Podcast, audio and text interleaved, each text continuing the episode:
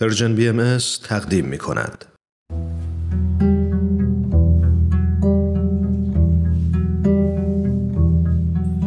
هجرت. کاری از آزاده جاوید.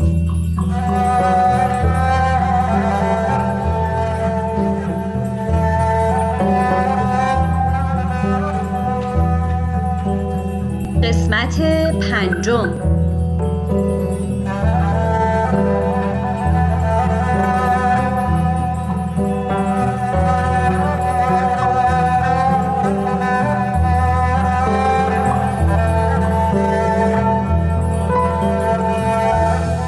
من شیخ سلطان کربلایی هستم ممنون از شما که با سوالات مناسب و بجا سبب حفظ مطالب و مسائل تاریخ دیانت جدید می شوید. اما علت اینکه من برای بازگرداندن حضرت بهاءالله راهی شدم چه بود؟ من از ملازمان حضرت طاهره قرة بودم که از بغداد تا ایران ایشان رو همراهی کردم بعد از اون که طاهره قرةالعین نزد خانوادهش به قزوین رفت بنا به میل ایشان از قزوین به تهران رفتم و بعد به بغداد برگشتم. سبیه را به عقد جناب میرزا موسا کلیم برادر حضرت بهاءالله درآوردم. من ارادت بسیار زیادی به اون حضرت دارم. زمانی که معلوم شد احتمال اینکه درویش محمد ایرانی حضرت بهاءالله باشند بسیار زیاده اعلام کردم که من حاضرم برای بازگرداندن ایشان به سلیمانیه بروم. با اینکه سن و سال بالایی داشتم اما در این مورد تردید نکردم. البته بودن در میان افراد عائله ایشان و دوستدارانشون که نسبت به فرستادن من به چنین مأموریتی تردید داشتن. خب حقم داشتن. معلوم نبود که من از این سفر جان به در ببرم و یا اینکه بتوانم مأموریت رو به انجام برسونم. ولی سرانجام موافقت حاصل شد. عائله مبارکه و بستگان و پیروان حضرت باب هر کدام مکتوبی نوشتند و از اون حضرت تقاضا کردند که به بغداد بازگردند. بالاخره من به همراه آقا محمد جواد حتاب که یکی از پیروان عرب حضرت باب بود با دسته بزرگی از مکاتی به سوی کردستان و سلیمانیه به راه افتادیم.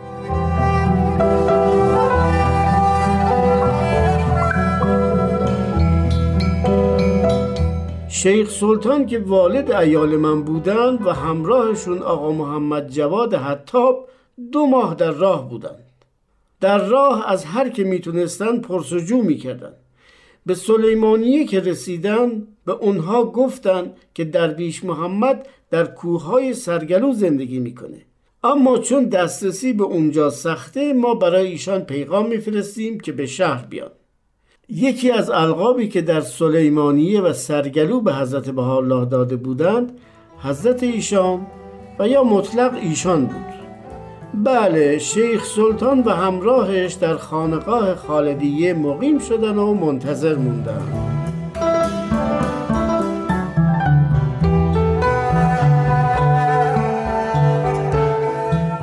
خودشان بودند.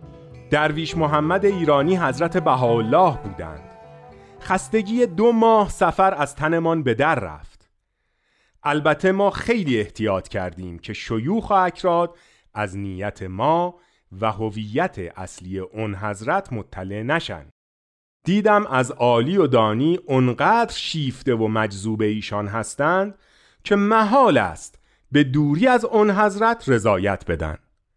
نمی‌دانستیم چه پیش بیاد. پس وانمود کردم که آوازه اون حضرت را شنیده و به قصد تشرف به حضورشان رسیده ایم حضرتشون که انتظار دیدار ما رو نداشتن متحیر و ساکت بودند. در فرصتی مناسب به ایشان نزدیک شدم. دامان مبارک را گرفتم و بوسیدم و گریان درخواست کردم که مولای من آجزانه التماس می کنم به بغداد برگردید. همه منتظر شما هستند. از غم دوریتان تاب و توانی نمانده. ملاحظه بفرمایید اینها مکاتیب عائله مبارک و دوستداران شماست. اما اگر رجای من و بستگان و یارانتان را نمیپذیرید اصرار نمی کنم نمی‌خواهم مخالف رضای شما عمل کنم.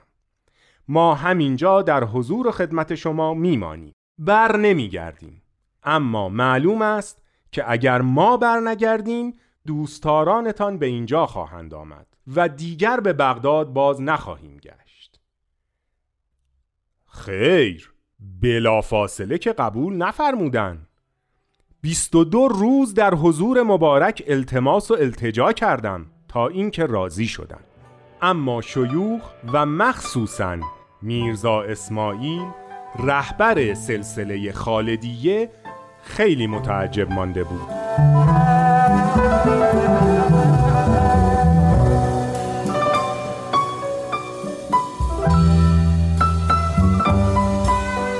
ندانستیم چه واقع شد که درویش محمد مصمم شد به بغداد برگردند. نمی‌دانم آنها که از بغداد آمده بودند به ایشان چه گفتند. اما هرچه بود درویش محمد را از اقامت در سرگلو و خانقاه منصرف کرد و همراه آنها به بغداد برگشتند. روز ودا را یادم نمی رود شیوخ و عرفای سلیمانیه می گریستند و از ایشان درخواست می کردند که به اقامت خود در آنجا ادامه دهند تا بیشتر از مخزن علم و معرفت ایشان فیض ببرند.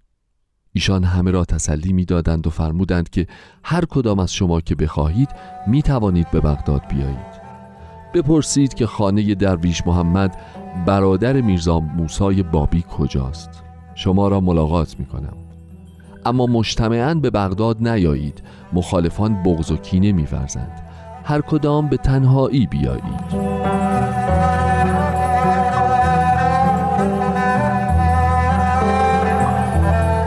بله فرمودند.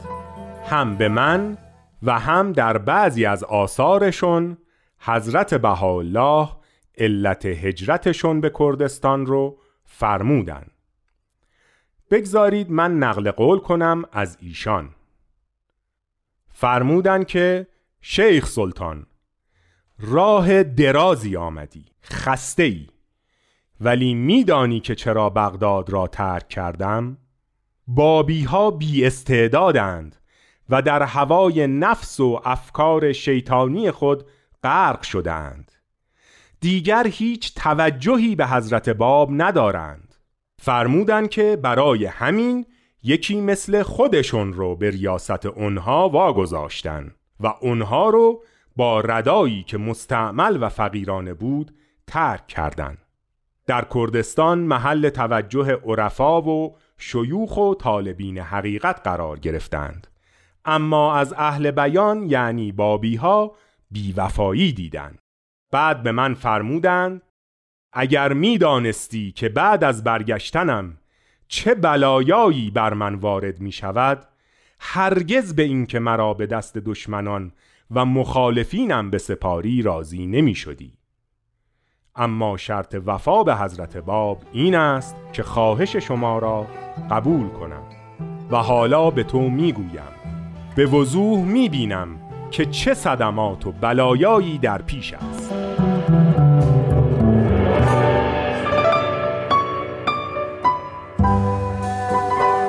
شما مصنوی مبارک حضرت بهاءالله رو خوندید؟ حتما بخونید. فرمودند ای بهای جان به یاد روی تو نکته ها گویم همی از خوی تو. تا برارم جان ها را از خرد تا ببینم در عشقت که خرد. برفروزم آتشی اندر جهان تا بسوزم پرده های قدسیان. هور معنی را برارم از حجاب. نور غیبی را کنم کشف نقاب. رمزی از اسرار عشق سرمدی بازگویم چون به جان باز آمدی خوش بیا ای تیر ناری در بیان. تا نماند وصف هستی در میان. پاک کن این قلب های پرحسد. نقد کن این قلب های بی رسد تا که بیهوشان عهدت ای کریم هم به هوش آیند از جام قدیم بلکه از الهان قدس یار ما دور کن هم هوش و بیهوشی ز ما. ای سرافیل بها ای شاه جان یک حیاتی عرضه کن بر مردگان.